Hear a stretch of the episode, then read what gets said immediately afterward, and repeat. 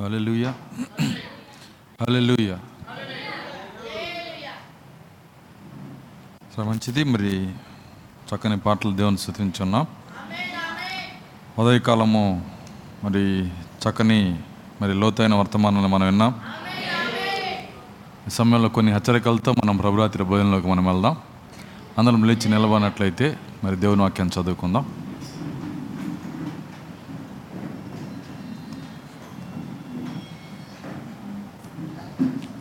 పరిశుద్ధ గ్రంథంలో నుండి ఎఫ్ఎస్సీలకు రాసిన పత్రిక.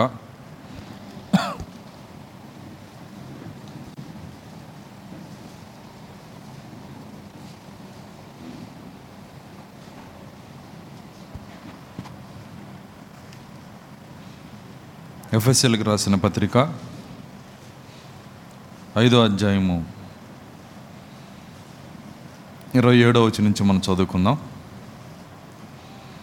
అటువలే క్రీస్తు కూడా సంగమును ప్రేమించి అది కలంకమైనను మొడతైనను అటుది మరి ఏదైనను లేక పరిశుద్ధమైనదిగాను నిర్దోషమైనదిగాను మహిమగల సంగముగాను ఆయన తన ఎదుట దానిని నిలవబెట్టుకునవాలని వాక్యముతో ఉదక స్నానము చేత దాన్ని పవిత్రపరిచి పరిశుద్ధపరచుటకై దాని కొరకు తన్ను తాను అప్పగించుకొనెను. దేవుడు తన వాక్యం దీవించును గాక ప్రార్థించుకుందాం. స్తోత్రములు స్తోత్రములు స్తోత్రములు ప్రభువ. కృపగల తండ్రి నీ స్తోత్రాలు చెల్లిస్తున్నా. ఉదయకాలం మాతో కూడా ఉన్న దేవుడవు. ఈ సాయంకాలం మరొకసారి మీ పాద సన్నిధి మాకు దయచేయండి. నాయన తండ్రి కొద్ది నిమిషాలు ప్రభు నన్ను సిలుచాట్ను మరుగు చేయండి నీ వాక్యము ద్వారా నాయన తండ్రి ప్రభురాత్రి భోజనంలోకి వెళుచున్న మాకు కొన్ని హెచ్చరికలు దయచేయండి ప్రభువా. ఓ నిశ్చయంగా మమ్మల్ని శుద్ధీకరించండి. మమ్మల్ని కడగండి ప్రభువా. మమ్మల్ని శుద్ధీకరించు దేవుడో నీవే. మమ్మల్ని కడుగు దేవుడు నీవే ప్రభువా. దేవా మీ చేతులకి అప్పగిస్తా ఉన్నాం. సహాయం దయచేయండి. నాయన తండ్రి నన్ను సిలుచాట్ల మరుగు చేయండి. నేను బలహీన నన్ను బలపరచండి. మీరే మాట్లాడి మీ నామానికి మహిమ తెచ్చుకోమని యేసుక్రీస్తునామలో ప్రార్థించి వేడుకొంచున్నాము. ఆమె కూర్చున్నాం.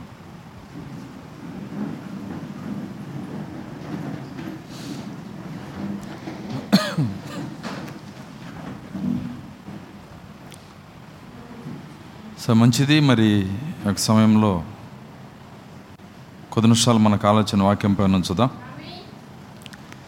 ఎక్కువ సమయాన్ని నేను తీసుకోను. మరి ఒక గంట సమయం లోపే దేవుని వాక్యాన్ని మనం చూద్దాం.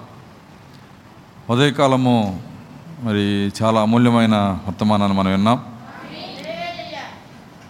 మరి వాక్యమునికి మరి వాక్యము జత చేస్తూ ఒక రూపాన్ని మనం చూసాం నిజముగా మరి ఆ మేఘము యొక్క మరి పనిలో మనం ఉన్నందుకు ఆ మేఘము మన దగ్గర పని చేస్తున్నందుకు అందరం ఎంతగానో మనం దేవుని స్థుతించవలసిన వారమ్మాయి అన్న చూడండి ఆ మేఘ ప్రత్యక్షత దేవుడు మనకి ఇచ్చినందుకు. ఒకరోజు అదే మేఘం మనల్ని ఎత్తబాటులో తీసుకొని వెళ్ళబోతాం ఏ మేఘం అయితే మన చుట్టూ పనిచేస్తుందో అదే మేఘం మనల్ని ఎత్తబాటులో తీసుకొని వెళ్ళబోతా ఉంది. సరే మంచిది. ఎవరైనా మరి ఉన్న వాళ్ళు ఉంటే దయచేసి ఉదయకాల వర్తమానాన్ని వినండి.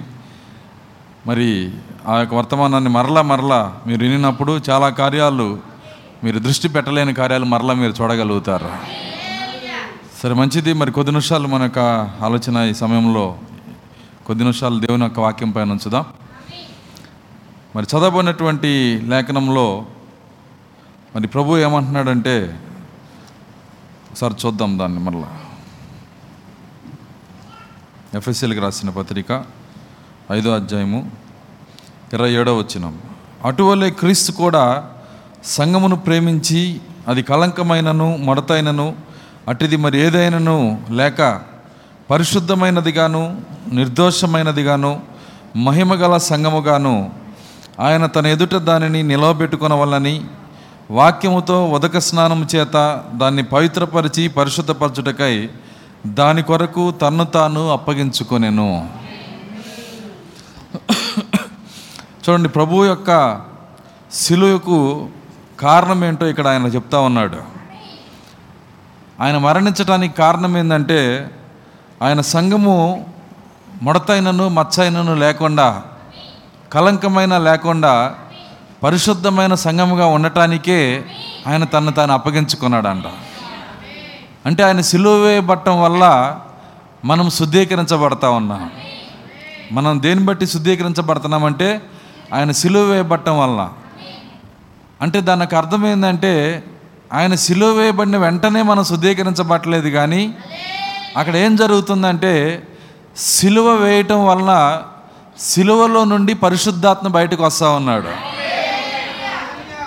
ఆ వచ్చిన పరిశుద్ధాత్మే మనల్ని శుద్ధీకరించడానికి అధికారం కలిగి ఉన్నాడు. శక్తి కలిగి ఉన్నాడు. కాబట్టి సిలువ అయిపోగానే మనం పరిశుద్ధులం అయిపోలా చాలామంది ఏమనుకుంటారంటే మరి యేసుక్రీస్తు సిలువ అయిపోయింది కదా ఇంకా మేము పరిశుద్ధులం అయిపోయాము మేము శుద్ధీకరించబడ్డాము మేము ఎప్పుడో మేము పరిశుద్ధులము. చాలామంది అనుకుంటారు.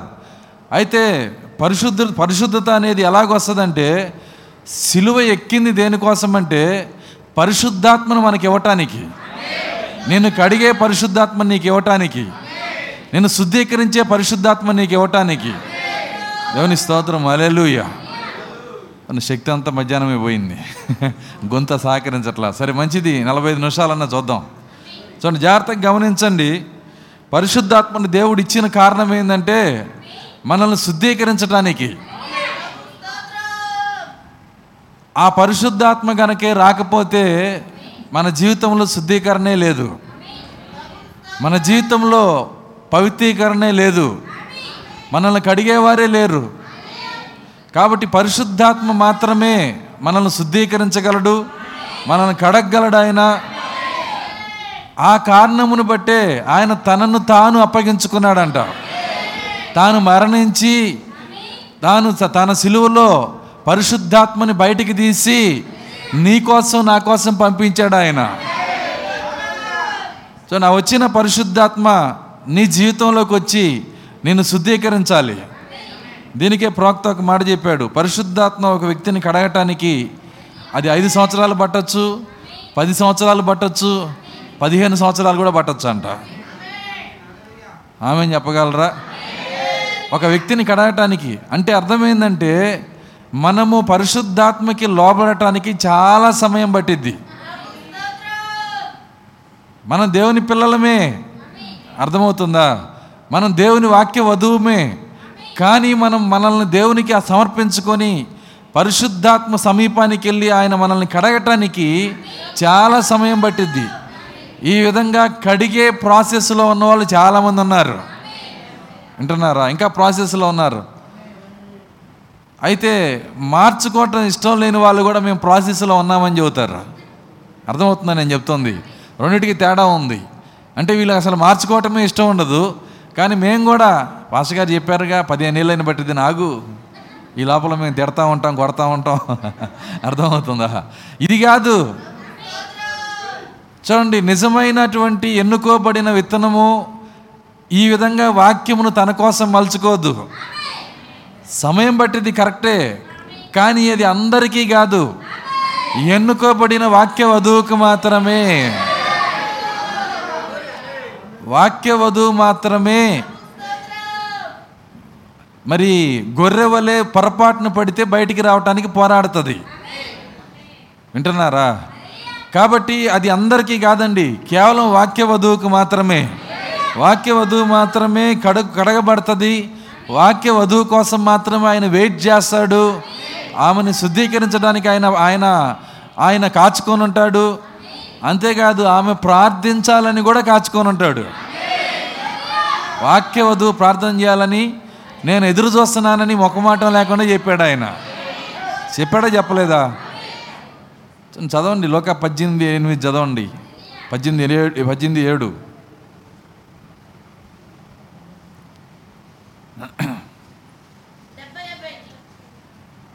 దేవుడు తాను ఏర్పరచుకున్న వారు దేవుడు తాను ఏర్పరచుకున్నవారు దేవారాత్రులు దీవారాత్రులు తన్ను గురించి తన్ను గూర్చి మొరపెట్టుకుంటుండగా మొర్ర పెట్టుకొని చుండగా వారికి న్యాయం తీర్చడా? వారికి న్యాయము తీర్చడా? ఆయన వారికి త్వరగా న్యాయం తీర్చును. ఆయన వారికి త్వరగా న్యాయము తీర్చును. వారి విషయమే కదా? ఆయన దీర్ఘశాంతం చూపుచున్నాడని మీతో వారి. విషయమే కదా ఆయన దీర్ఘశాంతము చూపుచున్నాడని మీతో చెప్పుచున్నాను. దేవుడు ఏర్పరచుకున్నవారు. జగత్తు పునాది వేయబడక ముందే ఎవరిని ఏర్పరచుకున్నాడో వారు ప్రార్థించాలని దేవుడు ఎదురు చూస్తున్నాడంట. వారి కోసమే ఆయన దీర్ఘ శాంతం వహిస్తున్నాడంట. అందరి కోసం కాదండి ఎన్నుకోబడిన వారి కోసం మాత్రమే. కాబట్టి ఆ ఎన్నుకోబడిన గుంపులో నేను ఉండాలని నేనున్నానా లేదా అని మనం పరిశీలనలో ఉండాలి. ఆ ఎన్నుకోబడిన చిన్న మందులో నేను ఉన్నానా లేదా ఆ చిన్న మంద జీవితం నా దగ్గర ఉన్నదా లేదా? కానీ మళ్ళీ మనం పరిశీలన చేసుకోవాలి. చూడండి అందుకే ఆయన ఏమంటున్నాడంటే ఇప్పుడు మనం చదివిన లేఖనంలో అటువలే క్రీస్తు కూడా సంఘమును ప్రేమించి అది కలంకమైనను ముడతైనను అటిది మరి ఏదై ఏదైనను లేక పరిశుద్ధమైనదిగాను నిర్దోషమైనదిగాను మహిమ కలిగిన సంఘముగాను పరిశుద్ధమైనదిగాను నిర్దోషమైనదిగాను మహిమ కలిగిన సంఘముగా ఒకటి ప పరిశుద్ధత రెండు నిర్దోషత్వము మూడు మహిమ కలిగిన సంఘము మూడు కార్యాలు ఇచ్చాడు ఇక్కడ. చూడండి పరిశుద్ధత అంటే అర్థమైందంటే దేవుడు దేవుడు ఏది పరిశుద్ధత అని పిలుస్తాడో అదే పరిశుద్ధత. ఆమె చెప్పగలరా? మనం అనుకునేది పరిశుద్ధత కాదండి. మనము పరిశుద్ధతని నేను ఇలాగుంటే పరిశుద్ధంగా ఉంటాను. ఇవన్నీ మన మన మాటలు మన ఆలోచనలు చెల్లవు. దేవుడు ఎలా పరిశుద్ధంగా ఉండాలని కోరుకుంటున్నాడో అలా మనం జీవించాలి. అదే పరిశుద్ధత. కాబట్టి ఆయన సంఘము పరిశుద్ధమై ఉండాలని ఆయన పరిశుద్ధాత్మను పంపించాడు. ఎవరు పరిశు ఏ పరి పరిశుద్ధాత్మ ఎవరి జీవితంలోకి అయితే వస్తాడో వాళ్ళు పరిశుద్ధులుగా మారుతున్నారు. ఆయన కడుగుతాడు దీనికి ప్రోక్త ఒక మాట చెప్పాడు. ఆయన నీలో జీవిస్తూ ప్రతి కార్యమును బిగిస్తాడంట. ప్రతి ఒక్క మా నీ యొక్క ఆలోచనలు నీ తలంపులు నీ యొక్క మాట నీ నడక ప్రతి కార్యాన్ని సరిచేస్తాడు ఆయన. అయితే సరిచేయబడటానికి సరి ఆయన సరిచేయటానికి నీవు లోబడాలి అంటే నువ్వు వెనుకోబడి ఉండాలి. నీ ఎన్నిక ఎక్కడ బయటకు వస్తుందంటే పరిశుద్ధాత్మకి నువ్వు లోబడతావు. పరిశుద్ధాత్మకు నువ్వు విధేయుడు అవుతావు. ప్రభు నన్ను కడగమని దేవుని సన్నిధికి వెళ్తావు. చూడండి ఆయన ఆయనకి నువ్వు విధేయుడిగా మారుతావు. అదే ఎన్నిక గుర్తయి ఉంది. దేవుని స్తోత్రం అలెలుయ్య చూడండి దావిది చూడండి జీవితం అంతా ఏడ్చి ప్రార్థన చేశాడు. ఏడ్చాడు ఆడలే ఆడలేదా? బైబిల్లో చెప్తున్నాడు ఆయన నా పరుపుని నేను తేల చేశాను కన్నీటితో అంటున్నాడు. మరలా పాపంతో ఆయన ఆడుకోలేదు. అర్థమవుతుందా? ఒకసారి మారు మనసు పొందితే మరలా మరలా మారు మనసు పొందాల్సిన అవసరం ఆ వ్యక్తికి లేదు. అదే ఎన్నుకోబడిన వాక్య వధువు అయి ఉన్నది. అది తప్పు అని తెలిసేంతవరకే ఆ జీవితం. ఎప్పుడైతే అది తప్పు అని తెలిసిందో వెంటనే మార్చుకున్నాడు అక్కడ. దేవుని స్తోత్రం అలెలుయ కాబట్టి అది ఆ విధమైన మార్పు అందరికీ దొరకదండి. ఎన్నుకోబడిన వధువు మాత్రమే అలాగ మార్చబడుతుంది. చూడండి ఆమె తాను పరిశుద్ధ పరిశుద్ధులుగా మారటానికి పవిత్రులుగా మారటానికి పరిశుద్ధాత్మ దగ్గర విధేయత చూపిస్తాడు. ఒక ఎన్నుకోబడిన వ్యక్తి ఏం చేసిద్దంటే ఏం చేస్తాడంటే పరిశుద్ధాత్మ దగ్గర తన విధేయతను కనపరుస్తాడు. ప్రభువా ఇంకేమైనా ఉందా? దావిదేమన్నాడు నా ఆలోచనలో నా మనస్సులో నాలో నీకు ఆయాసకరమైన మార్గం ఏదైనా ఉందేమో? ఒక్కసారి నన్ను పరిశీలించి తెలుసుకోమన్నాడు ఆయన. నీకు ఇష్టం లేని మార్గం ఏదైనా ఉందా? నన్ను పరిశీలించి తెలుసుకో. ఈరోజు నువ్వు చెప్పగలవా ఆ విధంగా? ప్రభా నీకు నీకు ఇష్టం లేని మనస్సు నా లోపల ఏమైనా ఉందా? దాన్ని నేను సరి చేసుకోవడానికి నేను ఇష్టపడుతున్నాను. నీకు ఇష్టలుగా ఉండటానికి నేను ఇష్టపడుతున్నాను. ఎందుకంటే నిన్ను నేను ప్రేమిస్తున్నాను గనక. హల్లెలూయా తను ప్రభువుని లోపలికి పిలవటం చాలా ఈజీ అండి. కానీ ప్రభువుని నిలబెట్టుకోవడం చాలా కష్టమైన కార్యం. ఎందుకంటే నువ్వు పిలిస్తే ఆయన వస్తాడు. కానీ వచ్చిన ఆయన నీతోనే ఉంటా ఉంట ఉండగలడా? ప్రవక్త అంటున్నాడు ఈరోజు మన గృహాలు దేవదూతలు నడిచే గృహాలుగా ఉన్నాయా? నిజంగా మన గృహాల్లో మరి దేవుడు మన హృదయం మన మన మన గృహంలోకి వచ్చి సంతోషంగా ఉండగలడా? ఆమె చెప్పగలరా? ఎలాంటి గృహాలుగా ఉన్నాయి? మన మనసు ఎలాగుంది? మన తలంపులు ఎలాగున్నాయి? చూడండి అబ్రహాం ఇంటికి దేవుడు చాలా సంతోషంగా వచ్చేసాడు అబ్రహాం పిలవలా? దేవుడే వచ్చాడు. అబ్రహాం పిలిచాడా? పిలవల? దేవుడే వచ్చాడు. చూడండి ఆయన అబ్రహాం పిలవకుండానే ఇంటికి వచ్చి అబ్రహాం అక్కడికి అడిగాడు? ఏమన్నాడంటే కొద్దిగా నీళ్ళు తెప్పిస్తాను కాలు కడుక్కోండి. కొద్దిగా భోజనం వండుతాను భోజనం తినండి అందుకే కదా మీరు వచ్చింది అని అడిగాడు. అడిగాడు ఆవిడ అడగలేదా? అడిగితే ఏమన్నాడు? అవును అందుకే అన్నాడు. సో ఆయన ఇంటికి వచ్చాడు అదే సమయంలో లోతు అనే ఒక నీతిమంతుడు ఉన్నాడు. ఎవరండి? నీతిమంతుడు. ఆయన ఇంటికి ఆయన ఇంటికి ఎక్కడ వెళ్ళవలసి వస్తుందో అని ఆయన ముందే వెళ్ళిపోయాడు పరలోకానికి. బైబిల్లో ఆ మాట రాసి ఉంది. అబ్రహాముతో మాట్లాడి మాట్లాడి మాట్లాడి ఆయన పరమునకు వెళ్ళానని రాసి ఉంది. అర్థమవుతుందా? ఆయన అక్కడితో వెళ్ళిపోయాడు. పోనీ దేవదూతలన్నా ఆయన ఇంటికి వెళ్ళారా అంటే దేవదూతలు కూడా మేము రాము. అవసరమైతే రాత్రి అంతా నడి రోడ్డు మీద ఉంటాం. మీ ఇంటికి మాత్రం రాము. ఎవరైనా? నీతిమంతుడు. అర్థమవుతుందా? అందుకే న్యాయాధిపతి వాకిట నిలబడ్డాడు. దేవుని ఇంటి దగ్గరే తీర్పు మొదలవుతుంది. నీతిమంతుడే నిలబడట కష్టమైతే దుర్లభం అయితే భక్తిహీనుడు పాపి ఎక్కడ నిలబడతారు? అర్థమవుతుందా? ఈరోజు నీతిమంతులని మీరు ఎవరిని చూస్తున్నారు సంఘంలో వాళ్ళు కూడా దేవుని మార్గంలో నిలబడలేరు. అదే అక్కడ రాయబడి ఉంది. పేతురు అంటున్నాడు నీతిమంతుడే నిలబ నిలబడటము దుర్లభమైతే నీతిమంతుడైన లోతింటికే వెళ్తానికి ఆయన ఇష్టపడలా. చూడండి ఆయనకి ఆయన ఆయనకి కావలసింది చూడండి ఆయన ఏది ఏ నీతిని కోరుతున్నాడంటే తన యొక్క మాటను నమ్మే నీతి ఆయనకి కావాలి. తన వర్తమానాన్ని నమ్మే నీతి ఆయనకి కావాలి. కానీ లోతు లోకపరంగా నీతిమంతుడు. ఆమె చెప్పగలరా? సుధమ గోమర్రాల యొక్క మరి పాపయుక్తమైన కార్యాలు చూసినప్పుడు దినదినము నొచ్చుకున్నాడంట. చూడండి ఆయన ఆయన నీతిమంతుడు కాదని నేను చెప్పట్లా. ఖచ్చితంగా ఆయన నీతిమంతుడు లోతు.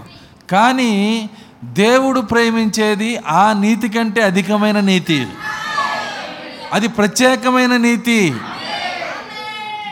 దేవదూతలు వెళ్తానికి ఇష్టపడట్లా. దేవదూతలు మీ ఇంటికి రామంటున్నారు. మీ ఇంట్లో ఉండమంటున్నారు. ఎందుకంటే మీ ఇంట్లో మీ మీ యొక్క గృహంలో సో నీతిమంతుడి ఇల్లే కానీ నీతిమంతుడికి ప్రత్యక్షత లేదు.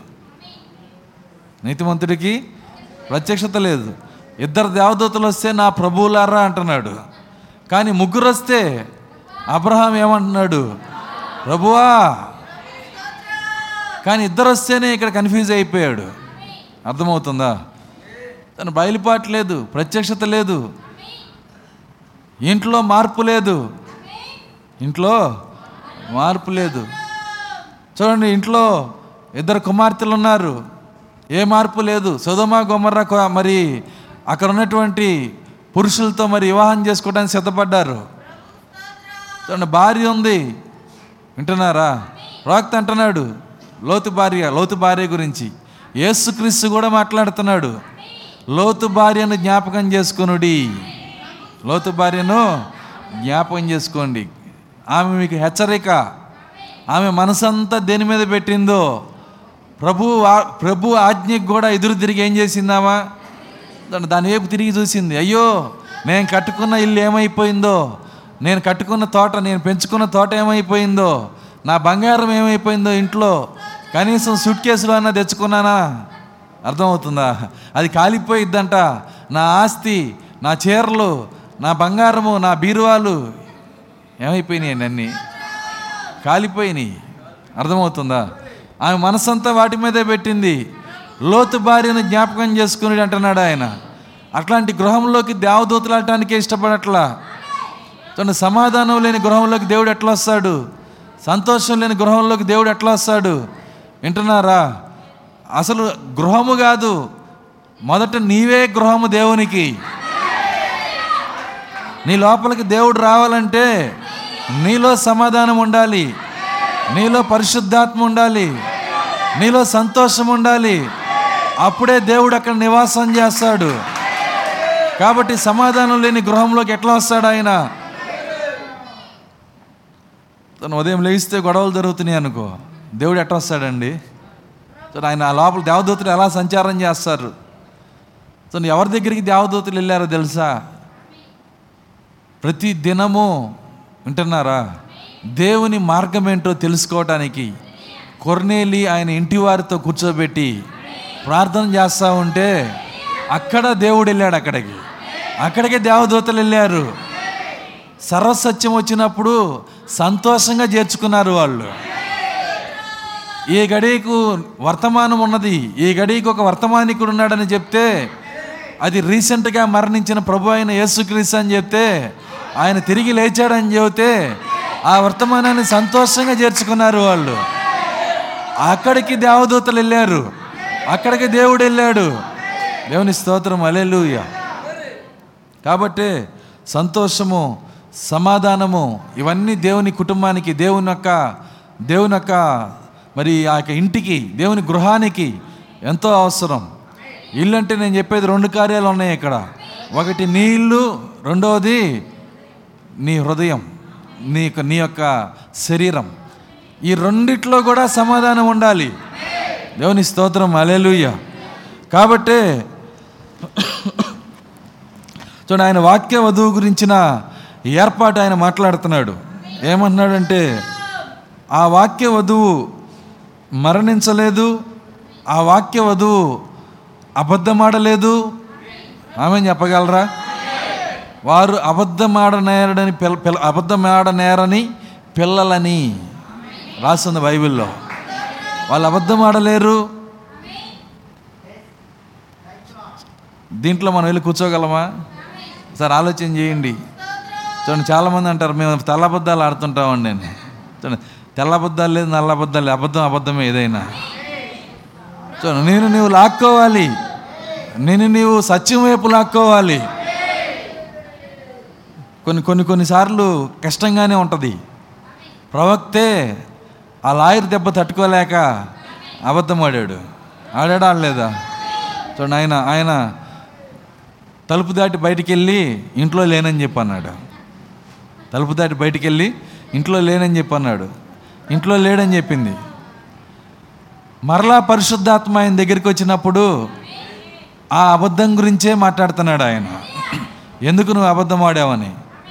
పరిశుద్ధాత్మ పొడుస్తూ ఉంటాడు. మనస్సాక్షి కలిగిన వాళ్ళని పొడుస్తూ ఉంటాడు.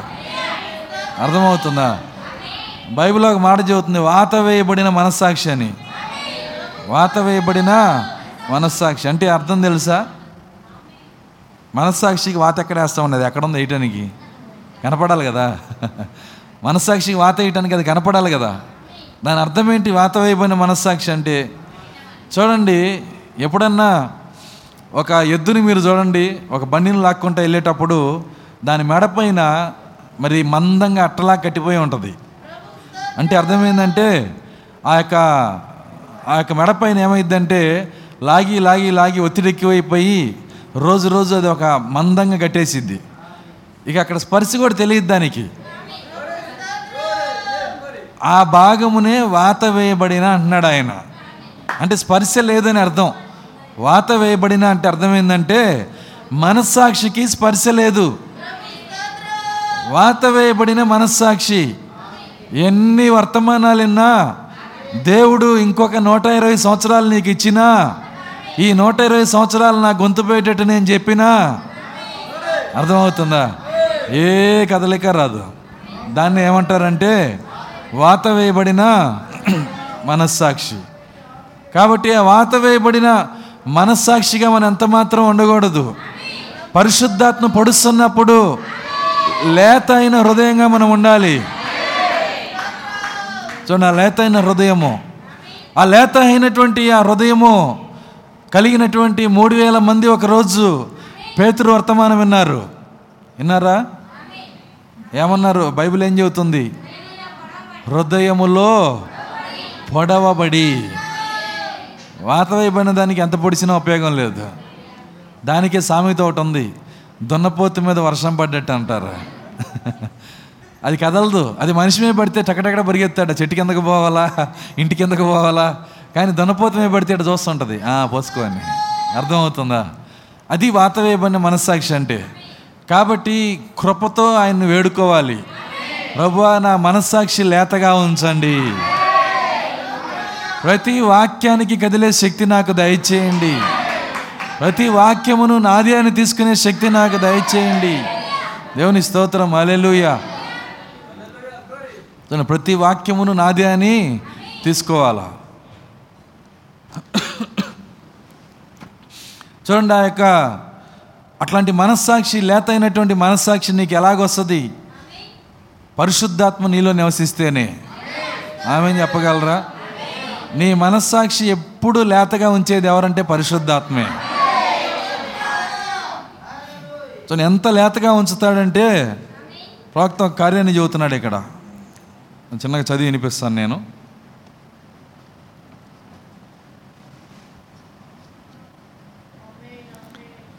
చాలా కాలం కిందట మనం ఇక్కడికి లోనికి వచ్చట నాకు జ్ఞాపకం ఉన్నది. మందిరం యొక్క గంటలు మోగినప్పుడు వారు సిలువ చెంతకు అనే పాటను పియానోపై వాయించుచుండగా మరియు లోనికి వచ్చేవారు. కంటతడి పెట్టకుండా ఎవ్వరూ ఉండేవారు కారు. కళ్ళు తడిసిన వాళ్ళు ఒకరు రారు. అర్థం కాల? ఇది ఎవరిది? అది ఎవరిది? కంట తడి పెట్టకుండా ఏమన్నాడు ఆయన? కంట తడి పెట్టకుండా ఎవ్వరు ఉండేవారు కారు. నాకు చూపిస్తారా కంట తడి పెడుతూ చర్చికి వచ్చే వాళ్ళు ఎవరున్నారు ఈరోజు? ఏ చర్చి అయినా సరే కంట తడి పెట్టుకుంటా చర్చికి వెళ్ళే ఒక విశ్వాసిని నాకు చూపిస్తారా? ఏమైపోయింది? చూడండి వాత వేయబడిన మనస్సాక్షి. మొద్దుబారిపోయింది చూడండి హృదయాలు బండబారిపోయినాయి. ఇక ఎంత మాత్రము కూడా చైతన్యం లేదు సంఘములో. ఎత్తబడుట దగ్గరకు వచ్చే సమయము ఎత్తబడే సమయం దగ్గరకు వచ్చే కొలది సంఘము ఇంకా మొద్దుబారిపోయిద్ది ఇంకా బండబారిపోయిద్ది. అయితే ఆ బండబారిపోయే స్థితిలో నేను ఉండకూడదు అని హృదయవాంచి ఎవరికి ఉన్నదో దేవుడు వారిని దీవిస్తాడు. దేవుని స్తోత్రం అలెలుయ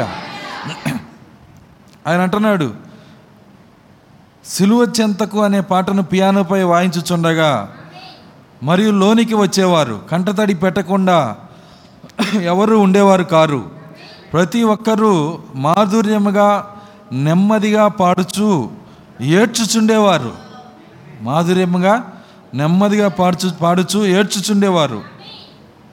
మాధుర్యంగా తీయగా పరిశుద్ధాత్మ యొక్క శక్తి బ్రద్దలో ఉన్నటువంటి ఆ పాత విధానం మాత్రమే నేను ఇష్టపడుదును. మాధుర్యంగా తీయగా ఏడుస్తారంట. ఎవరికైనా కష్టం ఉందనుకో అక్కడి నుంచి ఏడుచుకుంటూ వస్తారు. అర్థమవుతుందా? కష్టం గురించి ఆయన చెప్పట్లా? దేని గురించి చెబుతున్నాడు? మాధుర్యంగా తీయగా కన్నీరు గారుస్తారంట. పోయిన వారం నేను చెప్పాను అదే పరిశుద్ధాత్మ అంటే. ఈరోజు ఆ పరిశుద్ధాత్మ నీ లోపల ఉంటే వాత వేయబడిన మనస్సాక్షి తీసివేసి నిన్ను నిన్ను లేత అయిన హృదయంగా ఆయన దేవుడు మారుస్తాడు. అలా మార్చేది ఎవరో కాదు పరిశుద్ధాత్మే. చూడండి ఒక హృదయం ఏమైందంటే పచ్చగా లేతగా ఉండే హృదయము ముదిరిపోయి దాని కొమ్మలు నరకబడి దాని కాయలు దాని నుంచి దూరమై దాని పువ్వులు దాని నుంచి దూరమై కర్ర ఎండిపోయింది. బాగా ముదిరిపోయి ఎండిపోయింది. జీవము ఏ మూలా లేదు. ఇక అది బ్రతకదు కూడా.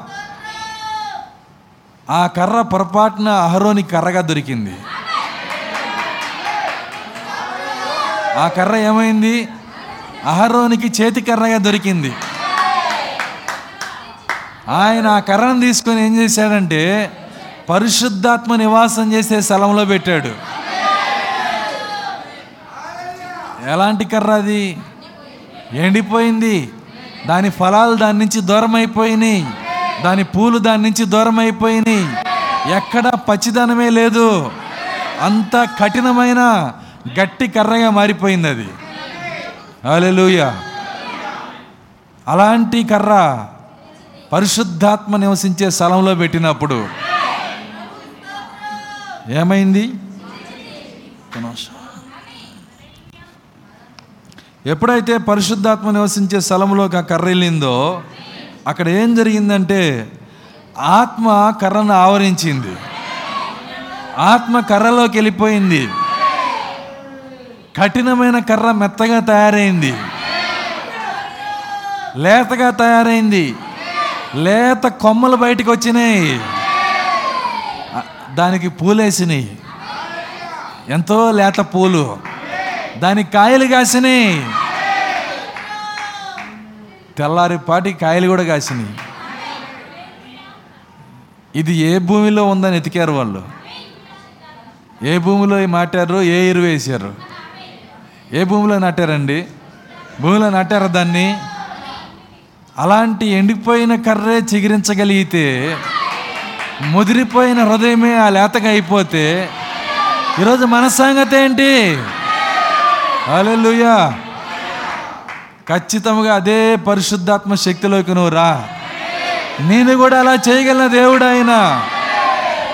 నేను లేతగా చేయగలిగిన దేవుడు. నేను ఫలింప చేయగలిగిన దేవుడు. దేవుని స్తోత్రం. అలెలుయ్య అని అంటున్నాడు. అలాంటి లేత హృదయాలు కలిగిన వాళ్ళు ఒకప్పుడు ఉన్నారని. ప్రాక్త ఒకసారి మరి ఫిన్నీ అనుకుంటా. ఫిన్నీ అని ఆయన వర్తమానం చెప్తుంటే ఆయన నరకం గురించి చెబుతున్నాడంట. ఎప్పుడు దాదాపుగా ఒక వంద సంవత్సరాల క్రితం ఆయన నరకం గురించి చెబుతుంటే సంఘము భయపడిపోయి వణికిపోయి ఆమె చెప్పేటప్పటికి ఆ స్తంభానికి నలుగురు ఈ స్తంభానికి నలుగురు అతుక్కొని ఉన్నారంట వణికిపోతున్నారంట. ఆశ్చర్యపడి ఇంత లేత హృదయాలా అని. ఈరోజు నరకమా? సరే. అర్థమవుతుందా? సరే.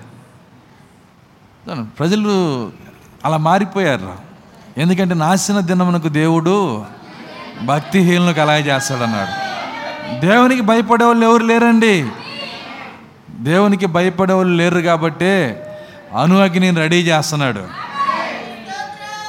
చాలా ఉబలాట పడుతున్నారు. అర్థమవుతుందా? ఎప్పుడో పంతొమ్మిది వందల నలభై చిల్లరల్లో మనము కోడిగుడ్డు బాంబులు వేసాము మళ్ళీ ఎప్పుడు పరీక్ష చేసుకోలేదు. అర్థమవుతుందా?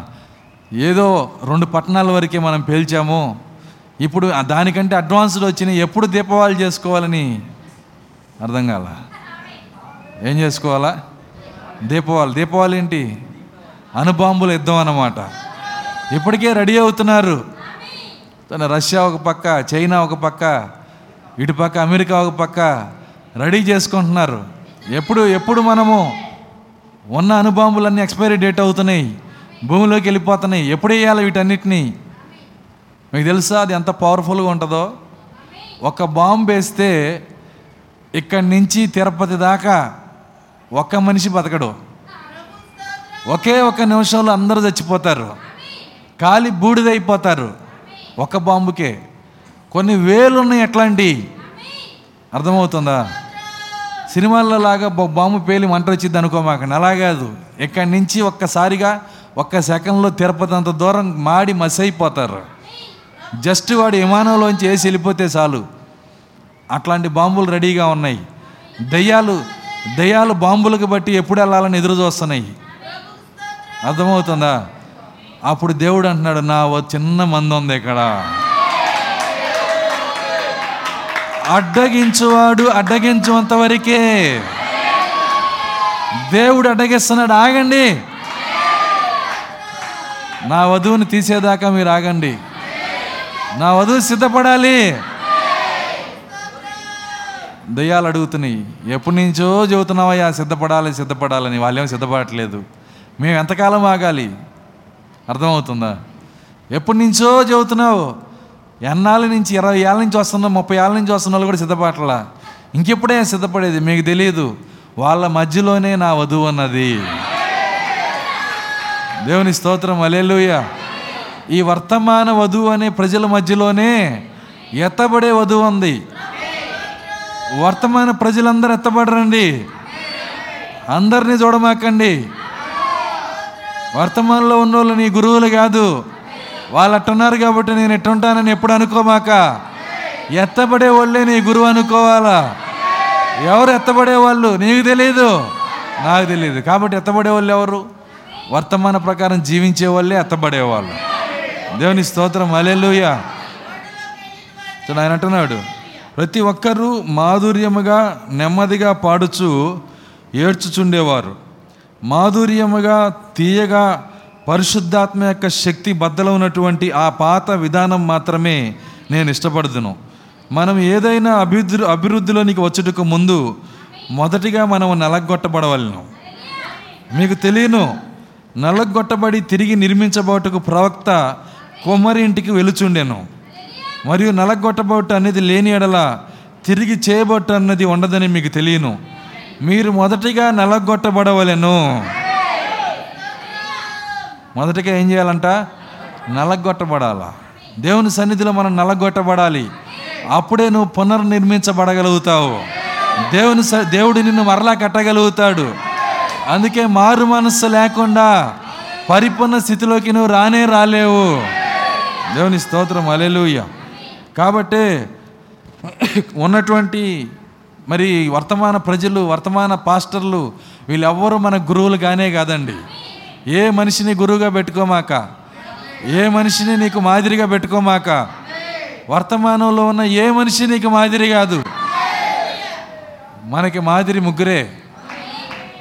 మనకి మాదిరి ఎంతమంది అండి ముగ్గురే ముగ్గురు. ఒకటి ప్రభు అయిన యేసుక్రీస్తు. రెండు నేను క్రీస్తుని పోలి నడుచుకున్న ప్రకారము నన్ను పోలి నడుచుకోమని చెప్పిన పౌలు గారు. మూడు నేను క్రీస్తుని పోలి నడుచుకున్న ప్రకారము నన్ను పోలి నడుచుకోమని చెప్పిన ఈ గడియ ప్రవక్త. ముగ్గురే ముగ్గురు మన మాదిరి. ఇంకెవరిని మాదిరిగా తీసుకోమాకండి? ముందుకు పడిపోతారు. ముందుకు పడితే ఏమైద్ది? ముప్పై ఆరు ఊడిపోతాయి. అర్థమవుతుందా? ఎవరిని నీ మాదిరి కాదు. ఎవరిని చూడమాక?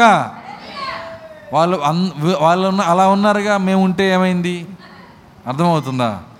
సో ఖచ్చితంగా ఎత్తబడే ఎత్తబడే ఈ యొక్క వర్తమానంలో ఉన్న అందరూ ఎత్తబడేటట్లయితే నువ్వు ఎవరినైనా చూడొచ్చు. అయితే వర్తమానంలో ఉన్న వాళ్ళందరూ ఎత్తబడరు కదా? కాబట్టి నువ్వు ఎవరిని చూడకూడదు. నువ్వు వర్తమానమును మాత్రమే చూడు. వాక్యమును మాత్రమే చూడు. ఏ మనిషిని చూడమాక? సరే, మనిషిలో పొరపాట్లు ఉంటాయి వాడు మానవుడు వాళ్ళు బలహీనతలు ఉంటాయి చూడండి నువ్వు బలహీనతలు తీసుకోమాక? పొరపాట్లు తీసుకోమాక? వాడు కింద పడతాడు ఎప్పుడో లెగుస్తాడు. అర్థమవుతుందా? కాబట్టే ఖచ్చితంగా మనం ఏం చేయాలంటే ఆయన సంఘములో ఎవరిని చూడకూడదు. నువ్వు ఏ సంఘంలో ఉన్నావో ఆ సంఘంలో ఎవరిని చూడకూడదు. పౌలు గారు అలా జీవించాడు. జీవించి నా నేను జీవించిన ప్రకారం జీవించమంటున్నాడు ఆయన. కొరందీలకు రాసిన రెండో రెండవ పత్రిక.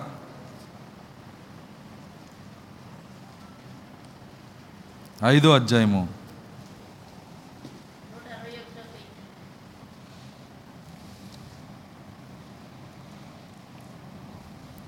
ఐదు పదమూడు పదహారు నుంచి చదువుదాం. కావున ఇక మీదట. మేము శరీరరీతిగా ఎవరినైనాను ఎరగము? కావున ఇక మీదట మేము శరీర రీతిగా ఎవరినైనను ఎరగము? మేము క్రీస్తును మేము క్రీస్తును శరీరరీతిగా ఎ- ఎరిగి ఉండినను. శరీర రీతిగా ఎరిగి ఉండినను. ఇక మీదట ఇక మీదట ఆయనను అలాగ ఎరుగుము. ఇక మీదట ఆయనను అలాగూ ఎరగము. కాగా ఎవడైనను? ఒక నిమిషం అవుదాం తను పౌలు గారు ఏమి నేర్పిస్తున్నాడు మనకి? కావున ఇక మీదట మేము శరీర రీతిగా ఎవరినైనను ఎర్రగము సిద్ధపడుతున్నారు ఆ విధంగా ఉండటానికి? ఏ రీతిగా ఎరగమంట? శరీర రీతిగా. చూడండి దీని ప్రాబ్లం ఎక్కడ వస్తుందంటే శరీర రీతిగా ఎరిగితే ఒక చిన్న సమస్య చెబుతాను మీకు. దాన్ని బట్టి మీకు అర్థమవుతుంది. యేసుక్రీస్తు మరియమ్మ ఏసేపుల కుటుంబంలో పెరిగాడు. పెరిగాడా పెరగలేదా? ఆ ఊరి ప్రజలు ఆయన చేత స్టూల్స్ బల్లలు కుర్చీలు తయారు చేయించుకున్నారు.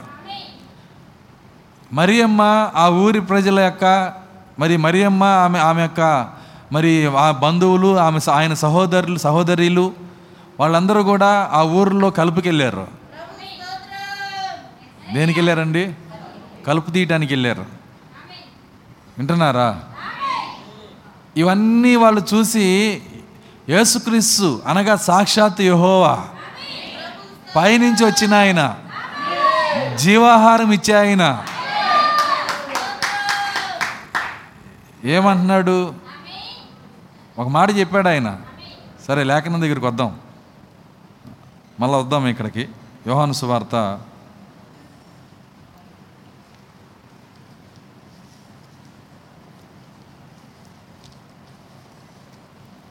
యోహాను సువార్త ఆరో అధ్యాయము.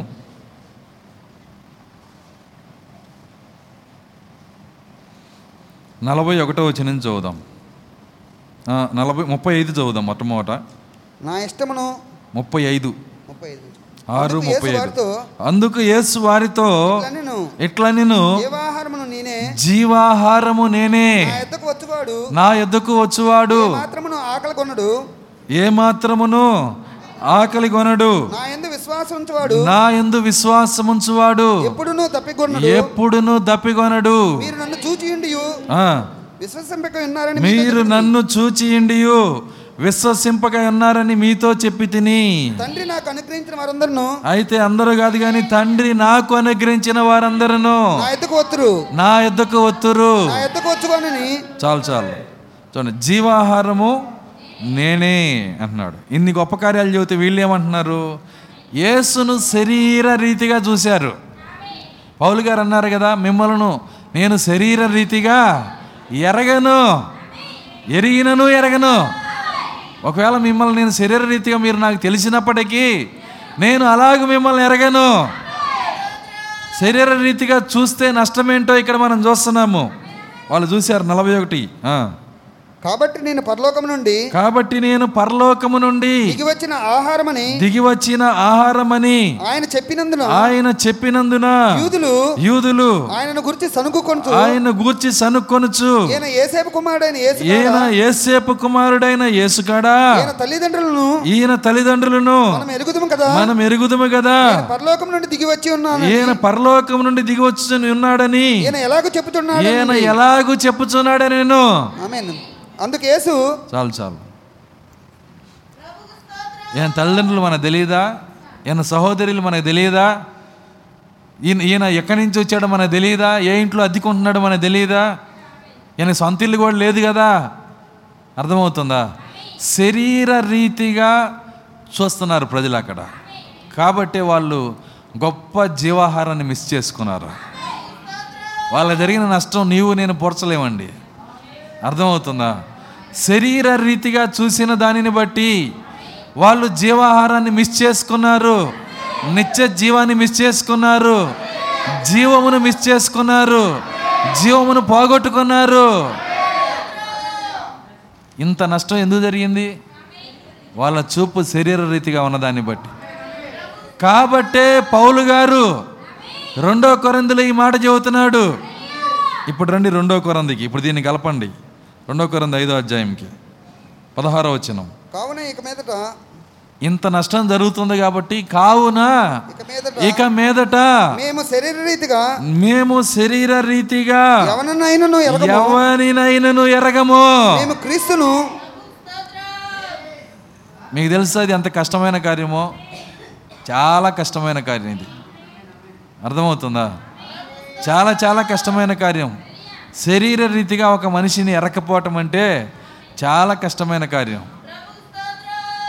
శరీర రీతిగా ఎరకపోతే ఎలా ఎరగాలండి? అర్థమవుతుందా? నాకు తెలిసి ఈరోజు వర్తమాన వధువు పరీక్ష ఇదే. మళ్ళీ చెబుతున్నాను నేను జాగ్రత్తగా గమనించండి. ఈరోజు ఎత్తబడటానికి వర్తమాన వధువుకి దేవుడిచ్చిన పరీక్ష ఇదే. నీ కంటి చూపు ఎలాగుంది? నువ్వు ప్రజల్ని ఎలా చూస్తున్నావు? నువ్వు వ్యక్తుల్ని ఎలా చూస్తున్నావు? అక్కడే నీ పరీక్ష యొక్క విజయం ఉంది. చదవండి బైబిల్ చదవండి. పౌలు ఉద్దేశాలు చదువుకో చదవండి. పౌలు ఆలోచనలు చదవండి. ఆయన నేర్పించిన అడుగుజాలను నడుద్దాం. అదే మాటలు మన ప్రవక్త దా- మరి అదే మాటలు వర్తమానంలో చెబుతున్నాడు. ఆయన రక్తపు అడుగుజాడల్లో నడిచానని చెబుతున్నాడు. చూడండి ఏం చెబుతున్నాడు చూడండి. ఏమో ఎవరిని శరీర రీతిగా ఎరగము? మేము క్రీస్తును. శరీర రీతిగా ఎరిగి ఉండినను. మేము క్రీస్తును శరీర రీతిగా ఎరిగి ఉండినను. ఇక మీదట ఆయనను. ఇక మీదట ఆయనను. అలాగ ఎరగము. అలాగు ఎరగము. ఒకవేళ రక్షించబడటానికి ముందే ఈ వ్యక్తి నీకు తెలిస్తే అర్థమవుతుందా? ఈ వ్యక్తి రక్షించబడటానికి ముందే నీ భార్య. ఎంతమందికి అర్థమవుతుంది నేను చెప్తుంది? దేవుని దగ్గరికి వచ్చి రక్షించబడటానికి ముందే ఈ వ్యక్తి నీ భర్త. రక్షించబడటానికి ముందే ఈ వ్యక్తి నీ యొక్క కోడలు. నీ అత్త. నీ నీ యొక్క బంధువు. నీ ఇంటి పక్కన వ్యక్తి. నీ స్నేహితుడు. ఎన్నో స్థానాల్లో ఉంటారు వీళ్ళంతా. రక్షించబడటానికి ముందే శరీర రీతిగా వాళ్ళను ఎరిగి ఉన్నావు. కానీ నువ్వు ఎత్తబడాలంటే ఈ శరీర రీతి యొక్క ఆలోచన నువ్వు తీసేసేయాలి. ఇక వాళ్ళని శరీర రీతిగా నువ్వు ఎర్రకూడదు దేవుని స్తోత్రం అలెలుయ సాధ్యమేనా? అర్థమవుతుందా? నీ భార్యని ఆ విధంగా శరీర రీతిగా చూడకపోవటం సాధ్యమేనా? నీ భర్తని ఆ రీతిగా శరీర రీతిగా చూడకపోవటం సాధ్యమేనా? నీవు బాగా ఎరిగిన వాళ్ళని నీ స్నేహితుల్ని నీ బంధువుల్ని ఈ వర్తమానంలోకి వచ్చినాక శరీర రీతిగా ఎరకపోవటం సాధ్యమేనా?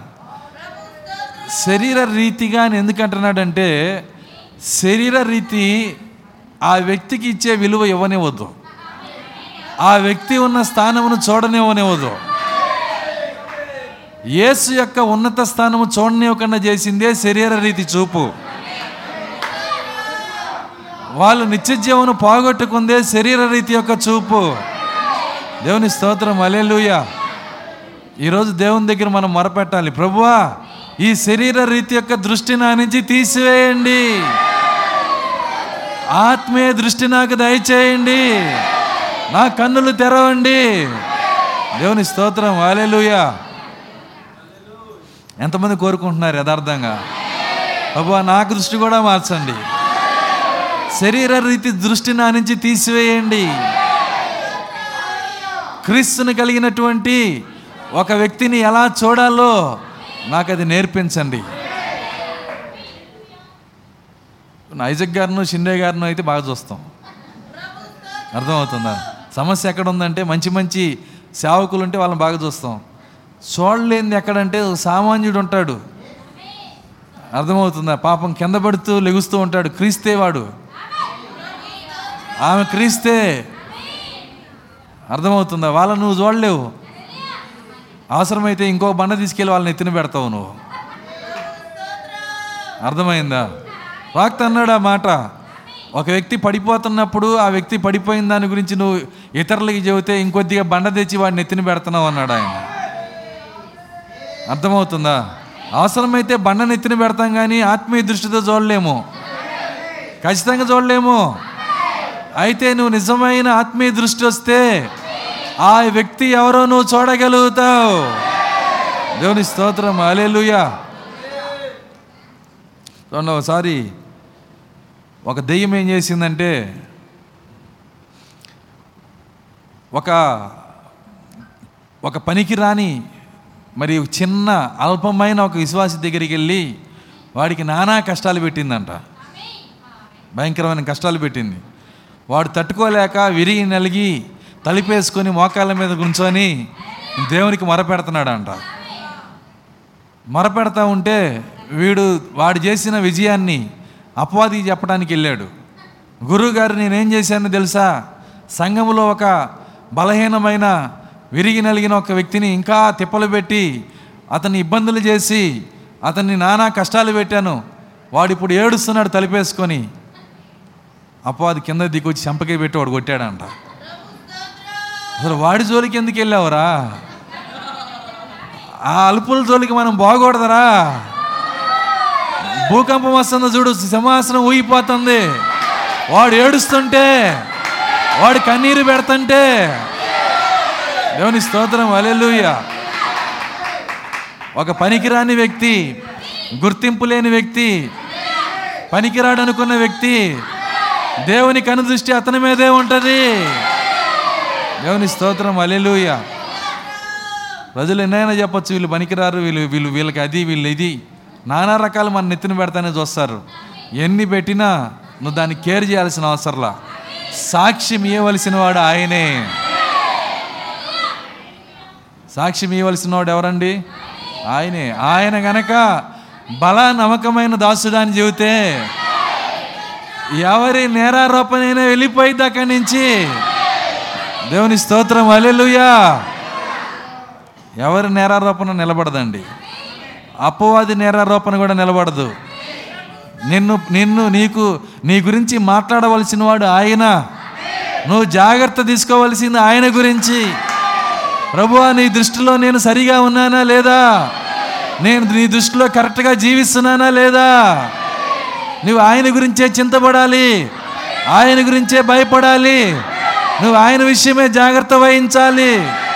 దేవుని స్తోత్రం అలెలుయ్య ఎవరు ఎన్నన్నా దిగులు పడద్దు ఏడవద్దు. నువ్వు నేర్చుకోవాల్సిన కార్యం ఏంటంటే వాళ్ళు ఈ మాట అన్నారండి అని కొంగు తడుపుకోమాక. అర్థమవుతుందా? వాళ్ళు ఆ మాట అన్నారని ఏడవమాక. అది విశ్వాసి లక్షణం కానే కాదు. మనుషులు తిట్టినప్పుడల్లా ఏడిస్తే ఏమైందో తెలుసా? చూడండి ఒక నా చిన్నప్పుడు మేము పెనపాడులో ఉన్నాము. నేను చిన్న వయసు చిన్నపిల్లలుగా ఉన్నాము. గంట అయిపోయింది ముగిస్తున్నాను నేను. చిన్నపిల్లలుగా ఉన్నాము. ఏమైందంటే ఒక మోగ వ్యక్తి రోడ్డు మీద వెళ్తుంటే పిల్లలందరూ వాడిని ఎగతాళి చేసేవాళ్ళు. వాడిని ఎక్కిరిస్తే వీడు ఆడేం చేస్తాడంటే వాడిని వాడే తనుకుంటా ఉంటాడు. రాయి తీసుకొని కొట్టుకుంటా ఉంటాడు బాధపడతాడు అరుస్తాడు. వాడు అలా కొట్టుకున్నాడు కాబట్టి వీళ్ళు ఎక్కిరిస్తూ ఉంటారు. అర్థమవుతుందా? వాడు ఏడ్చేకుంది వీళ్ళు ఎక్కిరిస్తూ ఉంటారు. నువ్వు ఏడ్చేకుంది దెయ్యం ఏం చేస్తుంది? అందరిలో నుంచి నేను నీ మీద రాళ్ళు వేస్తూ ఉంటుంది. నువ్వు పిచ్చోడివి కదా? అర్థమవుతుందా? నీ ఏడవలసిన అవసరం లేదు. ఎవరు ఎన్నైనా నువ్వు బాధపడాల్సిన అవసరం లేదు. దాని గురించి ఎప్పుడు దిగులు పడమాక నీ గురించి మాట్లాడవలసిన వాడు ఆయనే. సాక్ష్యం ఇవ్వవలసిన వాడు ఆయనే నీవు వర్తమానానికి వాక్యానికి మాత్రమే బాధ్యుడివి. వాళ్ళ మాటలకి మనం బాధ్యులము కాదు. దేవుని స్తోత్రం అలేలుయా శాస్త్రులు పరిచయలు యేసుక్రీస్తుకి పిచ్చిపెట్టిందన్నారు దానికి ఆయన ఏమైనా బాధ్యుడా? సొంత బంధువులే యేసుక్రీస్తుకి మైండ్ పోయిందన్నారు. మార్క్స్ వార్త చదవండి. ఈ అద్భుతాలు ఎలా చేస్తున్నాడంటే మైండ్ పోయింది దానివల్ల అన్నాడు. అయ్యా ఆయనకి మతి చెల్లించి అద్భుతాలు చేస్తున్నాడు. నేను చాలా ఆశపడ్డా ఆ మైండ్ నాకు కూడా పోతే బాగున్నాను అర్థమవుతుందా? సరే మైండ్ పోతే అద్భుతాలు జరుగుతాయా? ఎవరండి చెప్పింది? చూడండి అట్లాంటి మనుషులు చూడండి వాళ్ళ మనస్సు వాళ్ళ చూపు నీ చుట్టూ ఉన్న వాళ్ళు ఆ స్థితిలో ఉండొచ్చు కానీ నీవు ఎలా ఉన్నావు అనేదే ప్రాముఖ్యమైన కార్యం. నీ చూపు ఎలా ఉంది? నీ ఆలోచన ఎలా ఉంది? నీ హృదయం ఎలా ఉంది? ఎలాంటి లేత హృదయంలో నువ్వు ఉన్నావు? దేవుని స్తోత్రం అలెలుయ కాబట్టి వాళ్ళని శరీర రీతిగా ఎరిగినను ఇక మీదట మేము శరీర రీతిగా వారిని ఎరగము. ఇక మీదట మేము శరీర రీతిగా ఎరగము. ఏసు మాకు తెలుసు. ఏసు బతికున్నప్పుడు ఆయన ఇంటికి మేము వెళ్ళొచ్చాము. ఇక మీదట మేము ఆయన శరీర రీతిగా ఎరగము. ఈ ఈ ఈ స్టేట్మెంట్ ఇవ్వటానికి కారణము ఈ రెండో కొరంది ఐదులో ఈ లేఖనం చెప్పటానికి కారణము మొదటి వచనాల్లో ఉంది. ఇదే ఐదో ఐదో ఐదో అధ్యాయంలో మొదటి వచనాలు కొన్ని కార్యాలు మాట్లాడుతున్నాయి. అంత గొప్ప కార్యాలు మాట్లాడాడు కాబట్టే ఇప్పుడు ఇక మిమ్మల్ని శరీర రీతిగా చూడము. దేవుని స్తోత్రం అలెలుయ్య ఏముంది మొదటి అధ్యాయాల్లో మొదట మొదటి అధ్యాయ ఐదో అధ్యాయం మొదటి వచనాల్లో ఏముంది? భూమి మీద మన గుడారమైన ఈ నివాసము శిథిలమైపోయినను. చేతి పని కాక దేవుని చేత కట్టబడినదియు. నిత్యమైనదైన నివాసము పరలోకమందు మనకొన్నదని ఎరుగుదము. ఎంత గొప్ప సబ్జెక్ట్ మాట్లాడుతున్నాడు అక్కడ. దేని గురించి మాట్లాడుతున్నాడు? థియోఫనీ గురించి. మీరు థియోఫనీ కలిగిన ప్రజలు భూమికి పునాది వేయబడక ముందే ఉన్న ప్రజలు మీరు. దేవుని స్తోత్రం అలెల్లుయా జగత్తు పునాది వేయబడక ముందే ఉన్న ప్రజలు మీ జీవితానికి అంతం లేదు మీ జీవితానికి ప్రారంభం లేదు. నిత్యుడగు వాని కుమారులై ఉన్నారు మీరు.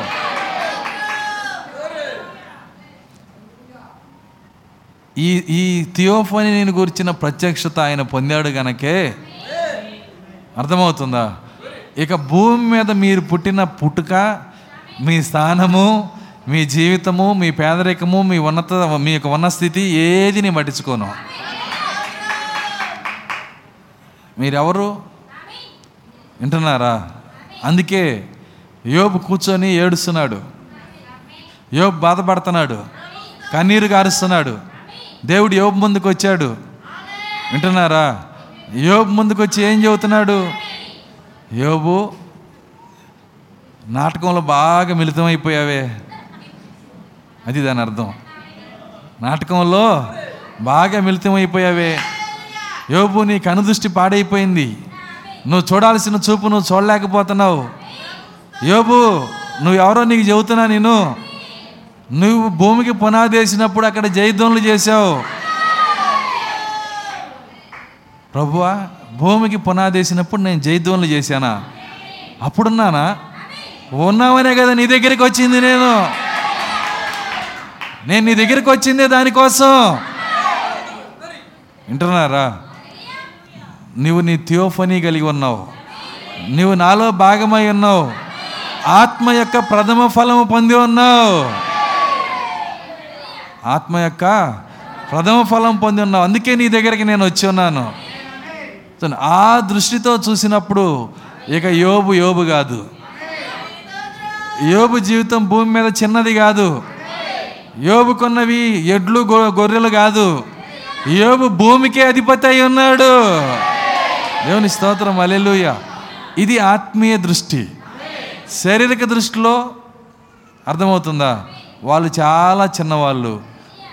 వర్తమానం నమ్మిన నీ భార్య అర్థమవుతుందా? నేను ఇసిగించే భార్య. అర్థం కాల. వర్తమానం నమ్మిన నీ భర్త అర్థమవుతుందా? ఆయన ఆయన సరిగా జ్ఞానం లేని భర్త తెలివి తక్కువ భర్త రకరకాల ఉద్దేశాలు మనకు ఉంటాయి. కానీ ఆ చూపుతో చూడమాక. ఆ చూపుతో చూడమాక. నువ్వు నిజమైన ఆత్మీయ విశ్వాసి అయితే శరీర రీతిగా ఎరగవద్దు. వాళ్ళు ఏ లోపాలైనా ఉండదు. శరీరంలో ఉన్నారు వాళ్ళు. బలహీనతలో ఉన్నారు. ప్రార్థన చేయి. అర్థమవుతుందా? వాళ్ళు ఎన్ని ఎన్ని ఎట్లాంటి పరిస్థితులు వచ్చినా దాన్ని చూడమాక. సో కాఫీ భర్త తాగి స్నేహితుల్ని తీసుకొచ్చి ఇంట్లో గందరగోళం చేసి వింటున్నారా? టీ ఇస్తే దాన్ని ముఖాన్ని ఊసి కప్పు పగలగొట్టి మళ్ళీ పెట్టుకురామంటే ప్రభావం ఏమీ లేదు ఆమె మీద. వాతావరణ ప్రభావం ఆమె మీద పనిచేయట్లేదు. పరలోకం హృదయంలో పనిచేస్తుంది. చక్కగా పాట పాడుతూ ఉంది. ఒక్కళ్ళనైనా చూడగలమా అట్లా? ఒకసారి ఒకసారి ఆలోచన చేయండి. కానీ ఎత్తబడే వధువులాగా ఉంటుంది. ఎత్తబడే వధువులాగా ఉంటుంది. దేవుని స్తోత్రం అలెలుయ్యా సొలోమాన్ అయితే తేల్చేశాడు. పదివేల మందిలో ఒక పురుషుడు ఉన్నాడు కానీ ఒక స్త్రీ లేదనేసాడు ఆయన. అర్థమవుతుందా? తేల్చి పారేసాడు ఆయన. కష్టం చాలా కష్టం. అయితే మనుషులకి అసాధ్యమైంది. దేవునికి సాధ్యమై ఉన్నది అది మనుషులకి అసాధ్యం. కానీ దేవుడు నీ హృదయంలోకి వస్తే నీ హృదయాన్ని అలా మార్చివేయగలడు ఆయన. దేవుని స్తోత్రం అలెలుయ ఇక్కడి నుంచే నువ్వు దేవుని దగ్గర చెప్పు. ప్రభువా నా చుట్టూ ఉన్న వాళ్ళని నా బంధువుల్ని మొట్టమొదట వర్తమానంలో ఉన్న వాళ్ళని బయట ఉన్న వాళ్ళ గురించి నేను చెప్పట్లా. ప్రాముఖ్యంగా ఎవరి గురించి? వర్తమానంలో ఉన్న వాళ్ళ గురించి. నీవు నీ యొక్క దృష్టి ఆత్మీయ దృష్టిగా ఉండాలి. ఈ వర్తమానంలో ఉన్న ఈ వ్యక్తి ఎవరు? క్రీస్తే. ఆమె చెప్పగలరా? వాళ్ళు ఎవరో కాదు క్రీస్తే. ఏ ప్రభు అనలేదా? ఈ చిన్నవారిలో ఒకరికి చేస్తే నాకు చేసినట్టే. నువ్వు చేసింది వాళ్ళకి కాదు. నాకు చేసావు దేవుని స్తోత్రం అలెలుయ ఆ ఆత్మీయ దృష్టి ఈరోజు మనకు వచ్చేయాలా? సో అందుకే పౌలు అంటున్నాడు ముగిస్తున్నాను నేను. పౌలు గారు అంటున్నారు మొదటి కొరంది.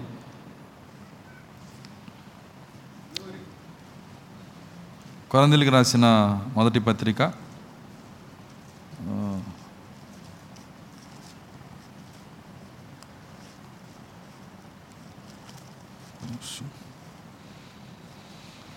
రెండో అధ్యాయము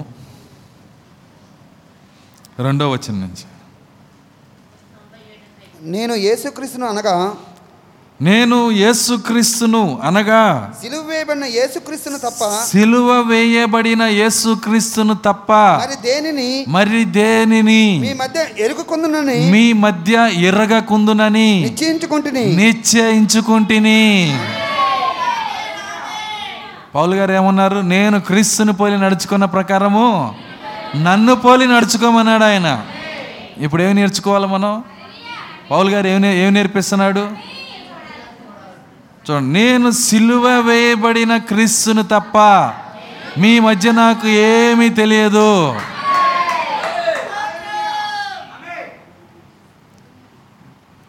కదిలించి చూడండి ఎంత తెలుసో తెలిసిద్ది. అర్థమవుతుందా నేను చెబుతున్నా? ఎవరినైనా కదిలిచ్చి చూడండి. చెప్పండి పలానా వాళ్ళ సంగతి చెప్పండి. గ్రంథం తీయండి పూర్తి చేద్దరు కానీ. ఒక గ్రంథం రాయొచ్చు మీరు. కానీ పౌలు గారు ఏమంటున్నారు? నాకు మీ మధ్యలో సిలువ వేయబడిన క్రీస్తు తప్ప. తెలుసు. అర్థమవుతుందా? వదిలేశాను. నా నుంచి మీకు బయటికి రాదు. మీకు ఏమైనా కావాలా? సిలువేయబడిన యేసు గురించి చెప్తాను. ఎంతమంది పౌలు లాంటి జీవితాన్ని జీవిస్తారు? నిజంగా జీవిస్తారా? చాలామంది చేయెత్తడానికి జంకుతున్నారు. ఇది కష్టమైన కార్యం అండి. ఏదో బుద్ధివాక్యం అని చెబుతారు కానీ ఎంత బుద్ధి చెబుతారు అనుకోలేదు నేను. ఎత్తపడాలంటే ఖచ్చితంగా ఇది మీరు నేర్చుకొని తీరాలా. ఈ జీవితం మన లోపలికి రావాలి. సిలువ వేయబడిన యేసును తప్ప ఏమన్నాడు ఆయన? నేను యేసుక్రీస్తును అనగా సిలువ వేయబడిన యేసుక్రీస్తును తప్ప మరి దేనిని? మీ మీ మీ మధ్య ఎక్కడండి అది? సంఘములో మీ మధ్య ఎర్రగా కుందునని నిశ్చయించుకొంటిని. ఎంతమంది ఎరగకూడదు అనుకుంటున్నారు ఇక నుంచి? అయిపోయింది. అయిపోయిన జీవితాన్ని దేవుడు మిమ్మల్ని క్షమించునుగాక. ఎక్కడి నుంచి ప్రభువా? నాకు అవన్నీ అనవసరం. ఎవరు ఎట్లున్నా నాకు అనవసరం. నాకు సిలువ వేయబడిన ఏసినే నేను ఎరుగుతాను. అర్థమవుతుందా? జెంట్స్ చేతులేమో ఇట్లా లెగుస్తున్నాయి లేడీస్ ఏమో అసలు లేపట్లా. మాకు పొద్దుపోయేదే వాటి వలన అయితే మీరేందని అట్టు చెబుతారు. అర్థమవుతుందా? మీకు పొద్దుపోయినా పొద్దు గుంకినా పొద్దెక్కినా ఇది సత్యం ఇది. ఖచ్చితంగా ఇది వాక్యం ఇది. నువ్వు ఆ వరుసలోకి రాకపోతే నీ జీవితంలో ఎత్తబాటు లేదు. అంతే. అర్థమవుతుందా? ఎత్తబాటే కాదు ఒక్కోసారి నిత్య జీవం కూడా ఎగిరిపోయిద్ది. ఈ వరుసలోకి రాకపోతే నిత్య జీవం కూడా ఎగిరిపోయిద్ది. ఒకరోజు ఏలి ఏలి ఏలియా ఎత్తబడి వెళ్ళిపోయాడు. ముగిస్తున్నాను ఒక ఐదు నిమిషాలు ముగిస్తాను. ఏలియా ఎత్తబడి వెళ్ళిపోయాడు. వెళ్ళిపోయినప్పుడు ఈ సంగతి ఇస్రాయిల్లోకి వెళ్ళింది. ఏలియా వెళ్ళిపోయాడంట ఏలియా వెళ్ళిపోయాడంట ఏలియా వెళ్ళిపోయాడంట. ఎట్లా వెళ్ళాడు? రథాల మీద వెళ్ళాడంట. రథం మీద పక్కన ఎలిషా కూడా కూర్చున్నాడా? కూర్చోలేదంట. అర్థమవుతుందా? చూడండి వాళ్ళు శారీరకంగా ఆ కార్యాలను చూశారు. ఆత్మీయంగా చూడాల. శరీర రీతిగా చూశారు. ఇందాక రెండో కోరందులో చూశాం కదా. చూసి వాళ్ళు ఏం చేశారంటే చూసిన దాన్ని పిల్లల దగ్గర మాట్లాడారు. వింటున్నారా? అక్కడ వాళ్ళ పిల్లలు భోజన బల్ల దగ్గర ప్రాక్త చెప్పిందే చెబుతున్నాను నేను. భోజన బల్ల దగ్గర కూర్చొని భర్త చెబుతున్నాడంట భార్యతో. నీకు తెలుసా? ఏలియా ఎక్కిపోయాడంట. ఎక్కిపోయాడా? మరి వాడు బోడోడు? ఎవరు బోడోడు? ఎలీషా. ఆయన ఎక్కిపోలేదా? ఆయన ఎక్కిపోలేదంట. ఆయన పోవటానికి సీట్ లేదా ఆయనకి. ఇలా మాట్లాడుకుంటున్నారు. ఇది పిల్లల యొక్క హృదయంలో పడిపోయింది. ప్రాక్త అంటున్నాడు. ఈ పిల్లలు దైవజనుడు వాళ్ళ ఊరికి వస్తే వందనాలు చెప్పటం మానేసి ఏం చెబుతున్నారండి? బోడివాడ? ఎక్కుపో బోడివాడ ఎక్కుపో అని చెప్పి ఎగతాళి చేస్తున్నారు. చూడండి ఇంటికి శవాలు వచ్చినాయి. ఏమొచ్చినాయి? పిల్లల శవాలు. దానికి బాధ్యులు ఎవరో చెబుతారా?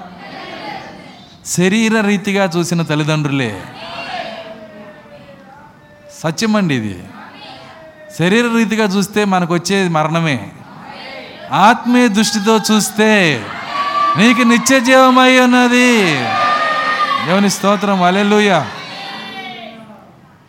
ఖచ్చితంగా సంఘము ఈ వరుసలోకి రావాలి. అప్పుడే ఎక్కువ బైబిల్ నువ్వు చదవగలుగుతావు.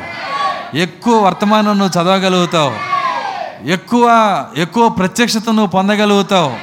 నీకు సమయం ఉంటుంది. లేదంటే ఎన్ని పుస్తకాలు చదవాలో తెలుసా నువ్వు? వర్తమాన విశ్వాసికి పన్నెండు వందల పుస్తకాలే కానీ నువ్వు చదివే పుస్తకాలు కోట్లు ఉన్నాయి శరీర రీతిగా నువ్వు చూస్తే నువ్వు చదివే పుస్తకాలు కొన్ని కోట్లు ఉన్నాయి అందులో నాది కూడా ఒక పుస్తకమే. చదువుకోండి. అర్థమవుతుందా? అర్థం కాల. ప్రతి వ్యక్తి ఒక పుస్తకమే. వాళ్ళ జీవితాలు చదివి చదివి చదివి చదివి పాతాలని పోతారు. వాళ్ళు చదివితే నీకేం వస్తుంది? అర్థమవుతుందా? నువ్వు చదవాల్సింది వర్తమానము. అందుకే పౌలు గారు ఈ మాట చెబుతున్నాడు. ఏమంటున్నాడంటే ఇప్పుడు చదవండి దాన్ని. ముగిస్తున్నాను. ఈ మాటతో మనం ముగించుకుందాం. నేను యేసుక్రీస్తును అనగా సిలువైబడిన యేసుక్రీస్తును తప్ప మరి దేనిని మీ మధ్య నిరగకుందునని నిశ్చయించుకుంటుని? అది ఆయనకేనా మనకు కూడానా? ఆయన బాధ ఆయన పడతాడు ఆయన ఆయన నిర్ణయించుకుంటే నేను నిర్ణయించుకోవాలా ఏంటి? అర్థమవుతుందా?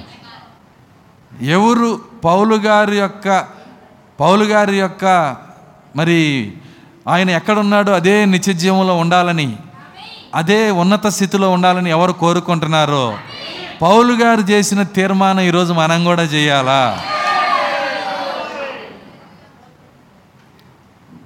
నాకు వాళ్ళ గురించి తెలియదు.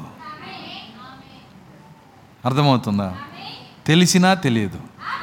ఏ నీకు తెలుసు నువ్వు చెప్పట్లా? నేను చెప్పను. చెప్పకూడదని చెబుతున్నాడు ఆయన. అర్థమవుతుందా? నాకు అనవసరం దేని గురించి మనకు అనవసరం ఎవరిని మనం చదవాల్సిన అవసరం లేదు. మీ మధ్య సిలువ వేయబడిన యేస్సును తప్ప మరి దేనిని నేను ఎరక్కుందును? దేవుని స్తోత్రం అలెలుయ మన సంఘము ఈ మాటలో కూర్చోవాలనేదే ఈ ప్రభురాత్రి భోజనంలో నా ఆశ. నా ఆశ నెరవేరిద్దా ఆశలో ఇద్దా? ఇప్పుడు నేను అడుగుతున్నా. ఇప్పుడు చెప్పండి యథార్థంగా ఇప్పుడు నేను నిజంగా పౌలు గారు చెప్పిన ఇదే వాక్యంలో నేను నిలబడతాను అన్నోళ్ళు. యథార్థంగా చేయొత్తండి. దేవుని స్తోత్రం అలెలుయ్య ఇక నుంచి దేవుడు మిమ్మల్ని దీవించునుగాక. ఈ మాటకి ఎప్పుడూ మీరు బద్దులై ఉండాలా సో అందుకే ఆయన కింద ఒక మాట అంటున్నాడు. ఇది కూడా చదివి మనం ప్రార్థించుకుందాం. తర్వాత. మరియు బలహీనతతోను మరియు బలహీనతతోనూ భయముతోను భయముతోనూ ఎంతో వణుకుతోను ఎంతో వణుకుతోనూ మీ వద్ద ఉంటిని మీ యొద్ద ఉంటిని మీ విశ్వాసము భయముతోనూ వణుకుతోనూ ఎప్పుడు ఏ విశ్వాసి కొడతాడో తెలియదు ఏ విశ్వాసి పొడుస్తాడో తెలియదు అదేనా? ఎందుకు భయం ఎందుకు ఆయనకి? ఆయన వ్యవహరిస్తుంది. ఎవరితోనో తెలుసా? దేవుడు స్వరక్తం ఇచ్చి సంపాదించిన సంఘముతో వ్యవహరిస్తున్నాడని ఆయనకి తెలుసు. ఒక వ్యక్తి విలువ ఆయనకి తెలుసు. ఒక ఆత్మ విలువ ఆయనకి తెలుసు. ఎక్కడ నేను పాడు చేస్తానేమో. ఇది తెలుసా? ఒక విలువైంది పట్టుకోవాలంటే చాలా భయం వస్తుందండి. ఒకవేళ మీకు కోహినీరు వజ్రం చేతిలో పెట్టారనుకో చేతులు వణుకుతాయి మీకు. ఎందుకంటే కోట్ల రూపాయల వజ్రం అది. దేవుని స్తోత్రం అలెలుయా ఒకసారి నా ఫ్రెండు కెమెరాలు కెమెరా ఒక కెమెరా ఇచ్చాడు నాకు చిన్నప్పుడు. మన చేతికి ఎప్పుడు కెమెరా రాలా. కెమెరా ఇచ్చి జాగ్రత్త జాగ్రత్త అని వంద సార్లు చెప్పాడు. ఆయన చెబుతానన్నాడు చేతిలోనికి కింద పడిపోయింది అది. భయము. అర్థం. ఒక విలువైన దాన్ని పట్టుకునేటప్పుడు భయం వస్తుంది. పౌలు గారికి భయం ఎందుకంటే అమ్మగారి విలువ ఆయనకి తెలుసు గనక. ఎవరి అమ్మగారు? యేసుక్రీస్తు భార్య. దేవుని స్తోత్రం అలెలుయ వాళ్ళు పిచ్చోళ్ళుగా కనపడొచ్చు ఎర్రోళ్ళుగా కనపడొచ్చు పడిపోయిన వాళ్ళు కనపడొచ్చు చూడండి నిందలు మోసేవాళ్ళు కనపడొచ్చు. నాకనవసరం నేను సిలువ వేయబడిన యేసును తప్ప మరి దేనిని ఎరక్కుందును? మీ మధ్య నేను వణుకుతో ఉన్నాను.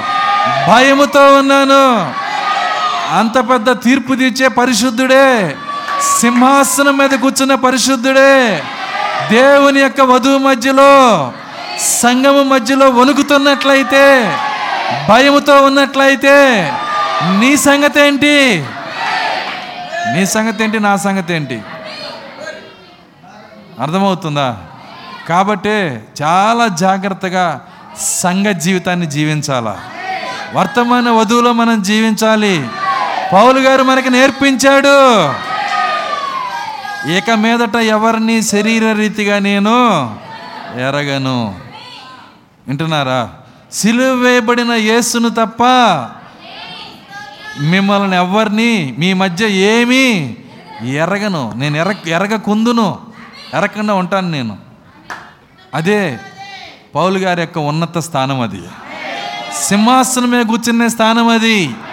ఈరోజు సింహాసనం కూర్చునే పరిశుద్ధులు మనగా ఉన్నాము మనము? ఇదే మన జీవితంలో మార్గమై ఉండాలి. దేవుని స్తోత్రం అలెలుయ ఈ ప్రభురాత్రి భోజన తీర్మానాన్ని దేవుడు నూనె పోసి అభిషేకించునగాక. చూడండి యాకోబు యొక్క రాయిని నూనె పోసి అభిషేకించినట్టుగా ఈ రోజున ఈ వర్తమానాన్ని దేవుడు ఆత్మనిచ్చి అభిషేకించునుగాక. మన జీవితంలో జీవితంగా బయటికి తీయనుగాక. దేవుని స్తోత్రం. అలెలుయా ప్రార్థించుకుందాం. లేచి నిలబడదాం.